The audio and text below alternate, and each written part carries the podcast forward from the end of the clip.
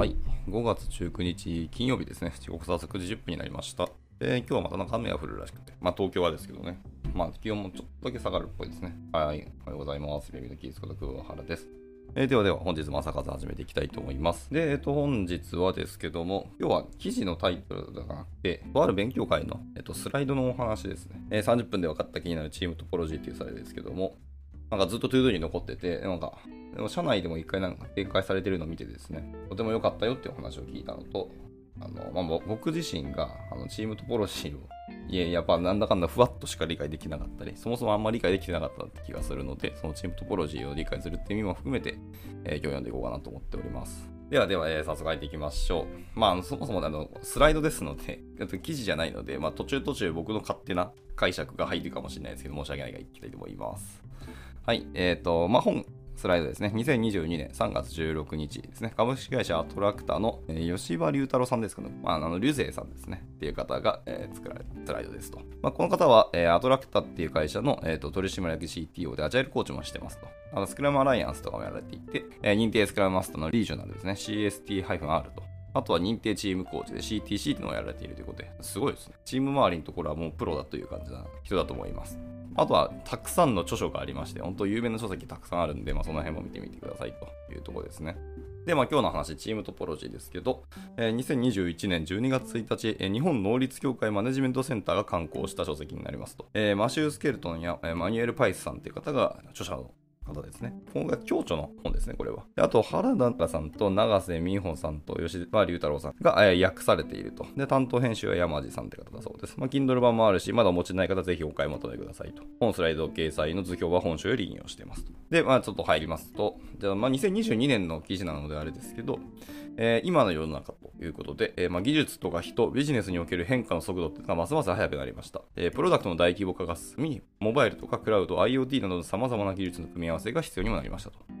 でそれに伴って、えシステムの構築や運用に多くの人が必要になりました。一方で、従来の組織構造や仕事のやり方っていうのは、この状況に対応できるようになっていません。で企業が存続されるためには、え価値を素早く生み出して顧客に届け続けなければいけませんと。であと4つのキーメトリックスと、えー、リーンと DevOps の科学ですね。アクセラレイトのところですけど、デリバリーのリードタイムというのが1つ、え2つ目にあのデプロイの頻度、で3つ目にサービス復旧の、えー所要時間、MTTR ですね。で、ラスト変更失敗率ってところですね。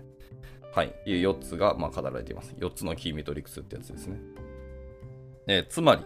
何が言いたいかというと、まあ、顧客に素早く、頻繁に、安定的に、えー価値を届けるということですね。えー問題があれば素早く復旧すると。えーつまり、え安定した速いフローっていうのを、はいとにかく重視しましょうということですね。まあ速いフローを阻害する主な要因っていう何があるかっていうところですけど、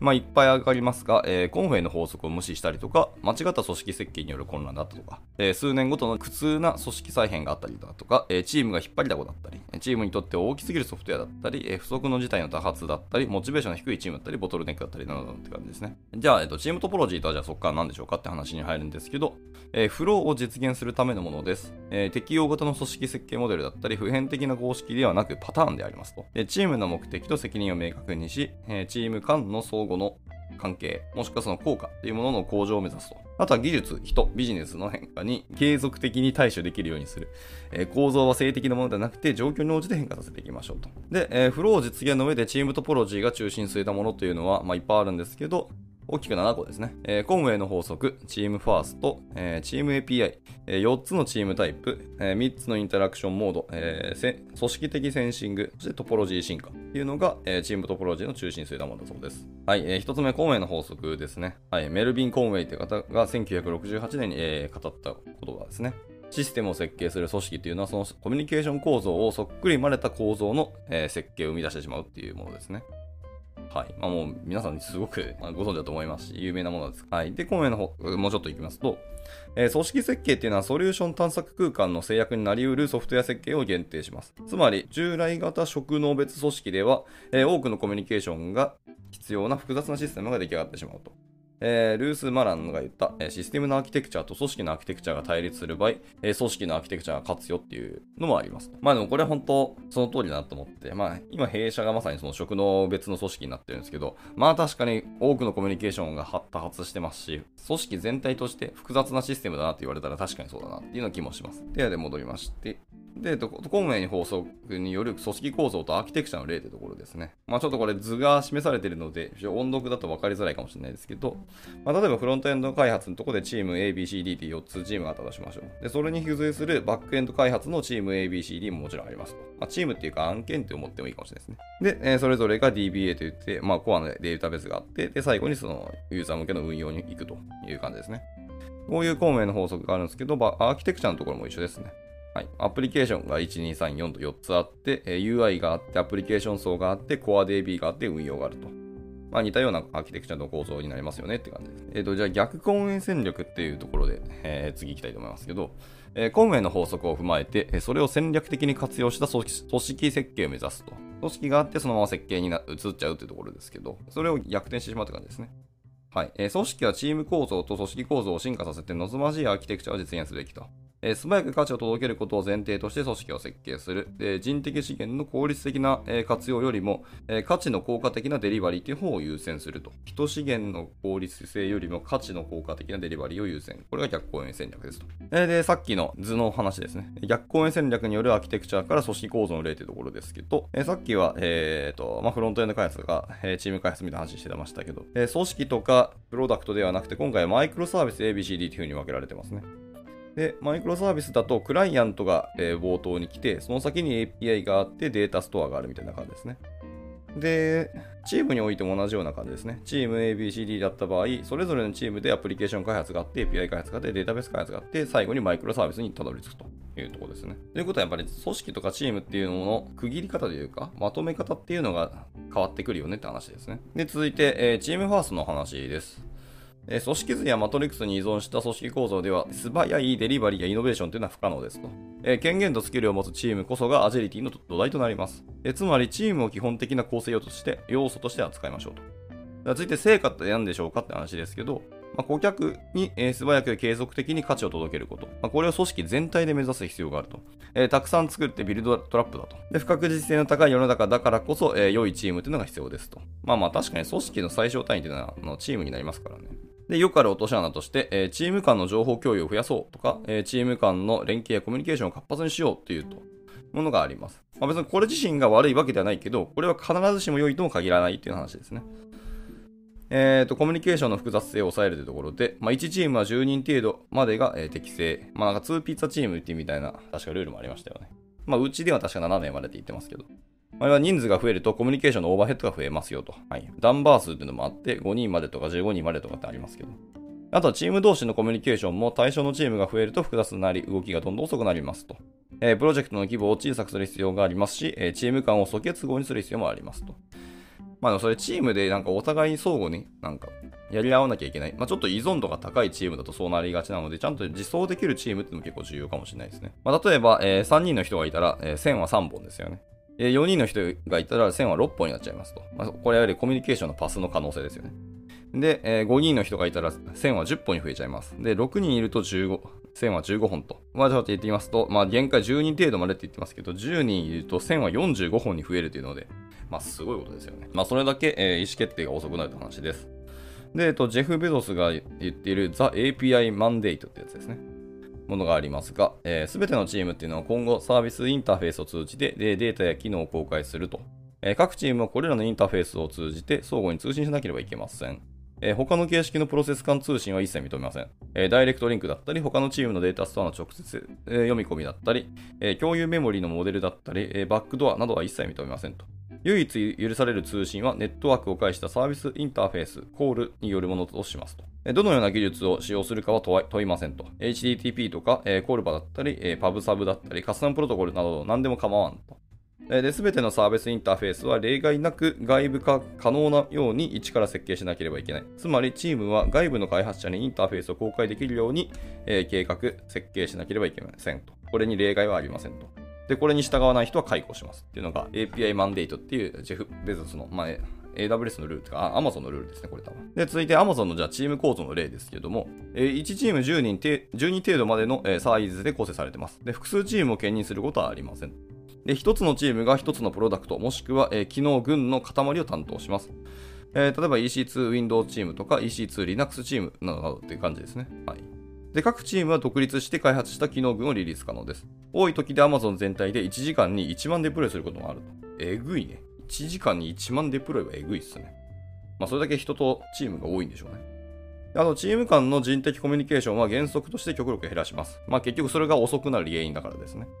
で、AWS の各サービスも、え、内部的に AWS を利用するが、一般ユーザーと同じ API を利用すると。ああ、これはいい話ですね。で、CI/CD、えー、グローバルへの展開、えー、監視などは共通基盤っていうのがあって、えー、利用が必須になりますと。で、開発言語や開発プロセスは各チームに、えー、裁量がありますってことでした。結構、うちの組織構造はこういうの真似てる気がしますね。はい。で、あと、タックマンモデルっていう名前でできましたね。久しぶりに聞きましたね。はい。えー、まあ、形成期、混乱期、統一期、機能期、解放期、えー、解散期ですね。っていう5つのパターンですね。はい。まあ、形成期っていうのは人が集まるがまだ独立しており、コミュニケーションが少ないパターンですね。で、混乱期っていうところは意見を言うようになるが、一方で自分と違う意見に抵抗を示すようになるというのが混乱期です。で、統一期っていうのは、えー、一緒に活動し、異なる意見を受け入れるようなフェーズです。で、目的や期待値などが一致しているよってことですね。で、続いて機能機、えー、よく機能するチームとなってくるようになると。で、チームには一体感があり、えー、自立性も高いと。で、最後、えー、解散期ですね。目的を果たしてチームを解散する時期っていうのがあります。まあ、この5つの段階に分けている、えタックマンモデルというものがありますよと。あと、機能しているチームは長く保つっていうところですけど、アラン・ケリーが、えプロジェクトミオピア、マイオピアってやつですかね。わかんないけど、っていう書籍で、えー、歌ってる言葉があって、えー、ハイパフォーマンスなチームを解散するのは単なる破壊行為では済まない、えー、企業レベルのサイコパスと呼ぶべきものだと。まあ、これはでも本当そうですよね。ハイパフォーマンスのチーム解散する理由って、よっぽどのことない限り、基本的には悪でしかないですからね。で、あとはチームに仕事が流れ込むようにしましょうと。えー、チームを安定させてチームに仕事が流れ込むようにする。必要に応じてゆっくりメンバーを入れ替える。えーピボタルでは9から12ヶ月ごとにチームは、えー、じゃあメンバーはチームを移動していると。9から12ヶ月ごとに、えー、メンバーはチームを移動している。最低1年以内にチーム移動をするってことですね。これをルールにするのは確かに一つありかもしれないですね。いろいろ飛び交っていくっていうところで。まあ、うちはあれですね。チームごとに案件がアサインされているので、簡単にそのチームを移動するっていうのができるかっていうと、その状況だったり、まあ、お客さんとの相談になってしまいますけど、でもこれがもしできるんだったら、やっぱりチームを移動して、ノウハウであったり、人のあの流れを作るっていうのはすごくいい話だなとやっぱ思いますね。はい。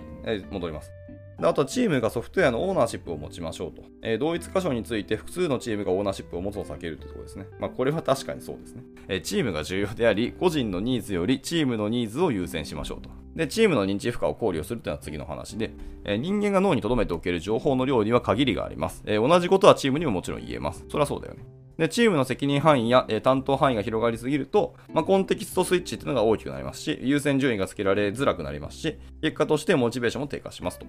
はい、えー、内発的動機の3要素、ダニエル・ピンクっていうものがありますけど、えー、自立、熟達、目的っていうのが、あの、3つのさ、あれですね、内発的動機っていうところですけど、まあ、ここが低下していくってことですね。で、えっ、ー、と、認知負荷の種類のお話が次に続きます。えー、課題内在性負荷。課題内在性負荷。問題領域のタスクに関連するもの、え、例えば研修、適切な技術選定、雇用、ペアプロなどを通じて、まあ、負荷を下げていきましょうと。いうものですね。で、あとは課題外在性負荷ですね。はい。タスクが実施される環境に関連するものとか、自動化などによって負荷を下げるものですね。はい。あとは学習関連負荷っていうものですけど、え学習を進めたり、え高性能を実現したりする上で特別な注意が必要なタスクに関連するものですと。ビジネスドメインもまあこれに含まれますと。でここになるべく時間を使えるようにしたいということですね。で、えー、認知負荷に合うように責任範囲を制限しましょうと。えー、チームが扱うソフトウェアの、えー、サブシステムのサイズを制限します。えチームの認知負荷に合わせてソフトウェア境界っていうのも選びましょうと。チームの認知負荷とか、チームのその認知できる領域とか、まあ、あの記憶できる領域とか限界量っていうのがなんか数値化できるんであればですね、この辺結構簡単にできたりするんですけど、結構難しいところですよね。はい。で、ソフトウェアの認知負荷の計測には、えー、ドメイン複雑度に特に注目する。まあもちろんそれだけはないですけど、まあ、チームが扱うドメインの種類を制限しましょうと。まあ、とまずシンプルに。これは1チームで複数担当できることもあありますけど。で、あとは煩雑だと。これに該当する複数ドメインに大きなチームで取り組むより、チームを分割していきましょうと。で、次に複雑だと。はい。このドメインはもう集中して取り組む必要があるってものですよね。はいはいはいはい。まあ、シンプルであれば別に、あの、1チームで担当できたりすることもありますけどね。まあ問題を切り分けましょうというところですかね。あとはチームの、えー、境界を決める、えー、設理面、まあ、いわゆるドメイン以外にもというところですね。っていうお話です。まあ、ビジネスドメインのコンテキスト境界があったりとか、まあ、規制遵守をするとか、えー、変更のケイデンスとか、あまあそういう話ですね。でチームの地理的な配置ですね。ね、あとはリスク、パフォーマンス、まあ、技術ですね。依存関係が残る、えー、ため、フローが低下する可能性があるための限定的な技術って話ですね。はい。で、あとユーザーペルソナ。まあ、他にもあるかもしれないけど、今パッと浮かぶのこの辺だという話ですね。しっかりチームの境界を決める設理面ですね。まあ、いろんなものがありますよね。確かに。で、技術ももちろんチームの境界になりますけど、まあ、パフォーマンスだったり、規制遵守ってのも結構大事かもしれないですね。はい、続いて、えー、3つ目。チーム API というお話ですけど、で、チームの周りを取り囲むものを API として定義します。えー、自分たちのコード、ドキュメント、ユーザーエクスペアレンス、えー、仕事のやり方などなどってところですね。っていうような API としてこういうものを定義しましょうと。あとは他のチームとのやり取りにも、え、API の考え方を用いてみましょうと。え、他のチームが自分たちのチームと一緒に働くときにやり方が明確で簡単でしょうかと。Amazon はそれの激しい例だと言ってます。うん、なるほどね。やっぱ改めて Amazon の、え、組織構造とか組織設計の、あの、まあ、ドキュメントとか、あればそれ読んでみたいですね。かなりあの激しいというか過激といいますか。強いルールになってるっていうのはよく聞きますのでね、ジェフ・ベゾスの思想っていうのはそこに反映されてるので、それはそれで読んでみたいですけど。で、あと、チーム API の例ですね、他にも行きましたけど。例としては、例えばそのチーム名とか注力領域、まあ、いわゆるあのミッションのところですね。あったり、まあ、チームのタイプですね。とか、あとプロ、プラットフォームの一部かっていうところですね。で、他のチームにサービスを提供しているかっていうところだったり、まあ、他のチームは私たちに対してどんなサービスレベルを期待しているか、えー、このチームが所有し進化させているソフトウェアはとか、あとはバージョニングの方法ですね。まあ、やっぱチームって言っても、あれですね、この話は、あくまでそのプロダクトを持っている会社とか組織におけるチーム戦略の話な気がしますので、だからこのチームはこういうソフトウェアやってますよっていうのが言えるわけですよね。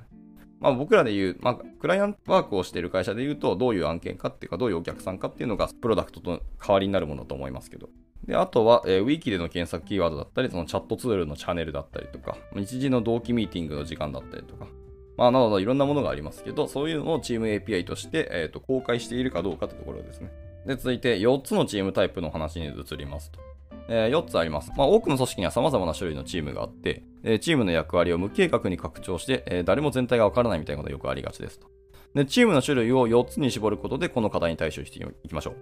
えー、1つは、えー、 stream-aligned チーム。2つ目に、えー、プラットフォームチーム。えー、3つ目に、えー、 enabling チーム。で、ラスト4つ目に、えー、 complicated サブシステムチームだと。ははなんかちょっと長いな。で、まあ、チームタイプに応じた目的とか役割責任を担っていきましょうと。はいはい。まあ、この辺が結構なんかすぐに導入できたりとか、今の会社とか組織に当て込められるような切り分け方ですかね。一つ目に stream-aligned チームからですけど、えー、これはビジネスの主な変更フロー、つまりストリームに沿って配置するチームだと。えー、ストリームは、えー、ビジネスやサービスのこともあれば、機能群のこともあれば、え特定のユーザージャーニーや特定の、えペルソナの場合もありますと。つまり組織の中では様々なストリームが、えー、並存するということですね。で、食の横型横断型で他のチームを待たずにデリバリーできるというのがポイントですと。要求探索から本番運用までデリバリーに関わる能力、意識を持っている必要があります。えー、一番中心となるチームがこのタイプですと。えー、残りの種類のチームは全てのストリームアイランドチームの負荷を減らすためにま存在をすると。じゃあ本当中心はこのストリームアイランドチームなんですね。これが、えー、主となって他のやつはもうなんか枝葉のチームになっていくってことですね。わかりました。トリームアイランドチームってことでした。で続いて、プラットフォームチームですね。まあ、いわゆるインフラとかツール、共有サービスなどの内部サービス、まあ、プラットフォームを提供するチームです。まあ、プラットフォームといったのはそのセルフサービス API だったりツールサービス、えー、サポートなどから構成される基盤の話です。まあ、仕様が強制される内部プロダクトと言ってもいいでしょうと。で、これによって、ストリームアイランドチームっていうのは詳細を知る必要がなくなり、えー、認知負荷が下がると。はあはあ。で、プラットフォームチームはサービスが使いやすくて信頼性が高くなるようにしましょうということですね。はい。続いて3つ目のチームは、え、 enabling チームと言われるものです。え、他のチームが新しい技術やスキルを身につけるのを支援するためのチームですと。特定の技術や製品ド製品ドメインの、え、スペシャリストから構成されるものです。ああ、なんかもう本当専門家の集まりなんですね。で、ツール、プラクティス、フレームワークの調査や提案、え、オプションの探索なども行いますと。え、テクニカルコンサルティングチームと言ってもいいでしょう。え、実作業をするんではなくては、ガイダンスの提供を行うというところですね。ああ、はい、わかりました。だ永続的に支援するのではなくて短期的な支援となるのがま普通ですと。うんうん。テクニカルコンサルティングチームと言った方がちょっとイメージしやすいかもしれないですね、これは。とはいえ、その新しい技術やスキルを身につけるのを支援するチームというところなので、その、このチームのメンバー自身がそういうのに精通しておかなきゃいけないって気はするので、まあ、結果的にテックリードみたいな人たちが集まりそうな気がしますね。で、続いて、ラスト4つ目のチームですけど、えー、コンプリケイティッドサブシステムチームって言われるものです。えー、名前の通り複雑なサブシステムやコンポーネントを、え、専門とするチームですと。まあ、ほとんどのメンバーがその分野のスペシャリストでなければ理解や変更が難しいような領域を担当すると。えー、動画処理とか数理モデルとか機械学習、特殊技術、特殊パッケージをほげほげみたいなものですね。まあ、これによってストリーマイラのチームの認知負荷を減らします。で、必要な時だけ構成する。あー、なるほどね。タスクフォースに近い感じですね、これは。パッと集まってパッと解散するようなチームかな。で、初期の段階は stream-aligned チームとコラボレーションするが、サブシステムの境界が明確になって安定してくればサブシステムに集中するようなチームだということですね。まあ、名前の通り complicated って複雑っていう名前がついてますからね。以上4つのチームで、運用していくのはどうでしょうっていうのがチームの分割の方法ということでしたね。これはでももうちょっと咀嚼したり、自分たちの組織に落とし込めるかどうかっていうのを考えていったらいいかもしれないですね。続いて、えー、5つ目です、えー。3つのインタラクションモードっていうお話です。えチーム間の関係性において相手とコラボレーションするかサービスプロバイダーとして使うかっていうのが結構判断の分かれ道だよと。すべてのチームが他の全チームとやり取りするのは避けなければいけません。そりゃそうだよな。で、チームがインタラクションする3つの基本的なモードっていうのがあります。1つはコラボレーションで、えー、1つは X as a Service だと。で、1つは、え、ファシリテーションという話ですね。えー、これちょっと1個ずつ言ってみますけど、え、まずコラボレーションモードって言われるものですが、2つのチームが探索を目的として協力し合う。で、責任境界が不明確で効率は悪いが学習自体は進みますと。はい。で、利点としては引き継ぎが少なくて素早いイノベーションと探索が可能になります。まあ、ペアプロじゃないで、ペアワークかな。はい。人じゃなくてチームレベルでのえペアワークっていう感じだと思いますね、これ。で、弱点としては、チーム間で責任を共有するため、責任分解点が不明確です。そりゃそうだな。で、チーム間でコンテキストや詳細の共有というのは必要になり、認知負荷の増大を招く。これもそうですね。で、コラボレーション中はオーバーヘッドがあるので生産性を落ちると。はいはい。なんか予想できた感じですね、これ。でまあ、制約として、一つのチームが同時にコラボレーションできるのは1チームまでだと。はいはい。ペアワークまでで閉じろと。モブワーク3チームまで行くのは NG だということです。わかりました。やるとしたら2チームまでだということです。一つ、えー、まあ、コラボレーションモードってものでした。えー、二つ目のモードとして、えー、X as a サービスモードっていうのがあります。えー、一方のチームが他方のチームが提供するものをサービスとして利用する関係性ってところですね。はい。もうこれでも先ほど読んできたそのチーム API っていうのが土壌としてしっかり作られているチーム、組織に適用できるモードだと思いますね、これは。で、利点としては責任境界が明確なため、オーナーシップも明らかです。えチーム間の詳細やコンテキストの共有も減ることで認知負荷というのは全然制限されますと。え弱点としては、その境界や API のイノベーションが遅くなりがちですし、え境界や API が効果的でないと、えフロー全体に影響を及ぼすと。はい。そういう、ね、土壌がないとできないっていうことですね、要はとにかく。で、制約としては同時並行で複数のチームと X アズアサービスモードでインタラクションする可能性もありますよと。で、最後3つ目に、えーと、ファシリテーションモードって言われるものです。まあ、一方のチームが、えー、他方のチームが新しい技術を身につけたり学習したりするためにファシリテーションをすると。えー、チームがチームをファシリテーションするんですね。はい。でもしくは他のチームの障害を取り除いたりすると。で、利点としては、そのメインとなるストリームアイランドチームの変え障害を取り除き、フローを増やしていきましょうと。で、コンポーネントやプラットフォームにおけるギャップ、整合性が取れていない能力や機能を検出できたりもしますよと。弱点は経験豊富なスタッフが必要だと。これもそうだよな。パシェリするってことはそれだけの経験値があるはずですよねってことなので。で、制約としては同時並行で複数のチームとファシリテーションモードでインタラクションする可能性ももちろんあります。なかなかチームトポロジーはだそういう意味でいくと、本当チームを醸成していって初めてなんか満たされる、なんですかね、仕組みというか、フレームワークなんだなって気はしますね。はい。まあ、そのチームタイプの、チームタイプ別の主なインタラクションモードっていう話ですけど、えっ、ー、と、横軸に先ほど分けました4つのチームですね。 stream-aligned チーム、えー、 enabling チーム、 complicated サブシステムチーム、プラットフォームチームっていうのが横軸で、え、ー、と、縦軸にコラボレーション、X as a service、ファシリテーションモードっていうところで、さっきの3つのモードですね。はい。で、 stream-aligned チームとコラボレーションは典型的。ね、ストリームアイラのチームと X as a サービスも典型的で、ファシリテーションは偶発的になっちゃいます。 enabling チームの場合はコラボレーションは偶発的、X as a service は、えー、空欄になってるんでないんでしょうね。で、ファシリテーションモードでいくと、これは典型的なものになりますと。で、 complicated サブシステムチームっていうところです。これはコラボレーションは偶発的ですと。まあそもそもチーム自体が偶発的に発生するもんですからね。で、X as a サービスは典型的。で、ファシリテーションはないよと。これ多分実行するチームだからでしょうね、これはね。とにかくミッションがあって、それを明確なものをどんどん実行していくっていうので、ファシリテーションすることはむしろないし、えー、される方だと思いますね。で、最後、プラットフォームチームも同様です。えーコラボレーションは偶発的で、X ササービスが、えー、典型的で、ファシリテーションないという感じですね。はい。まあ、とあるチームとインタラクションするときに一時的にモードを変えることももちろんありますけど、まあ、この一旦表に従って、えー、モードとえー各チームの動き方っていうのを決めていくのがいいんじゃないのってことですね。はい。で、チーム構成の例が一応バッとこう画像で貼られてるんですけど、これはさすがに音読すると難しすぎるし、ちょっと画像が複雑な画像になってるので、これちょっと皆さんの後で見てみてください。であと続いていきましょう。えー6つ目に、えー組織的センシングってお話ですね。はい、えー環境の変化を感知できなければやることは意味をなさないと。いや、これも大事ですね。で、本番環境とソフトウェアの動きから学ばなければいけない。えー運用中のシステムから情報を得ましょう。つまり開発と運用の断絶は望ましくないと。はいはい。そまあもちろんそうでしょうね。運用ありきの、えーシステムとかアプリケーションなので。で、そのための開発ですからね。はい。まあ、運用を無視した開発なんてありえないですよね、そもそも。あとはチーム内外の、えコミュニケーションを組織の感覚器官として利用しましょう。チームのインタラクションから情報を得てくださいってことですね。はいはい。で、ラスト、えー 7, 7個目ですね。トポロジーを継続的に進化させましょうと。はい、えートポロジーは性的なものではなくて動的なものです、えープロダクトやサービスの成長、チームの学習などに合わせて適用していきます。えーチーム間の相互関係を明瞭で動的なものにし続けましょう。でも、ビッグバンで変えてはいけない。これちゃんとあの赤字になってますね。ビッグバンでやっちゃいけないと分かりました。はい。で、チームインタラクションの進化の例ですね。こちらも、ちょっと画像がペット貼られてるんですけど、まあ、要は密接なコラボレーションによって素早く探索をしたり、プロダクト協会やサービス協会が見えてくるに従って、API を定義しながら X as a サービスにちょっとずつこう移行していきましょうと。で、えー別の課題や探索の時にまたコラボレーションすることも当然ありますというので、このサイクルだったりを繰り返していきましょうということですね。わかりました。はい。まあでも結局自分たちのチーム、そのチーム間の今の関係性とか役割、ミッション、スコープみたいなところをしっかりまず明確にしていきましょうということですね。で、そこから少しずつ少しずつ、えーそれぞれのチームでミッションとオーナーシップっていうのを切り分けていって、そこで API 化をしていく。で、最後にチーム間での X アザサービスに移行していくっていう、そういう話ですね。はい。で、あとはチームトポロジーを見直すきっかけですね。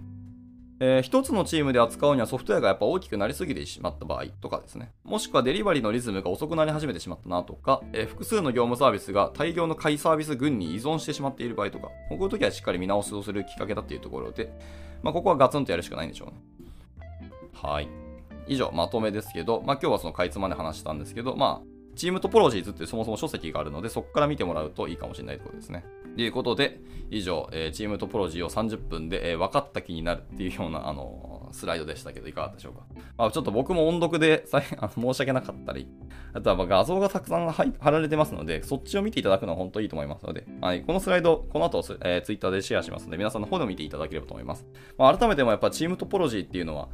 えすごい機能的であり、やっぱスケールしやすい組織設計とか組織構造になりそうだなってすごく読んでて感じました。ただ、やっぱ土壌というか、それができる知識とか、あのメンバーのですね、タレントが必要だっていう感じはすごくしたので、導入ハードルもすごく高そうだと思いますけど、じゃあ、あの敬遠するんじゃなくて、ここを目指していくっていうのは一ついいかなと思いますね。まあ、チームを、チームトポロジーをやることがビジネスではないので、目的は違いますけど、とはいえ、えー組織設計とか構造に悩んでるんであれば、一回チームトポロジーを目指して、組織構造を作っていくのは一つありかもなっていうのを少し思いましたっていうところで、ではでは、えー今日の朝活はここで以上にしたいと思います。30分超えてましたね。はい、えー今日の参加者は、えーネブさんと、えーシキムおじさんと、えーと、レノアさんと、えーロムセンさんですね。あと、えー見えてないんですけど、スーさんですね。おはようございます。ご参加いただきありがとうございました。えーまた明日土曜日ですけど、まあ、ゆるくなんか読んでいきたいと思いますので、興味あれば参加してみてください。じゃあ、えー週末、金曜日ですね、しっかりお仕事終了していただい、締めていただいて、え休んでいただければと思います。じゃあ、今日も頑張っていきましょう。お疲れ様でした。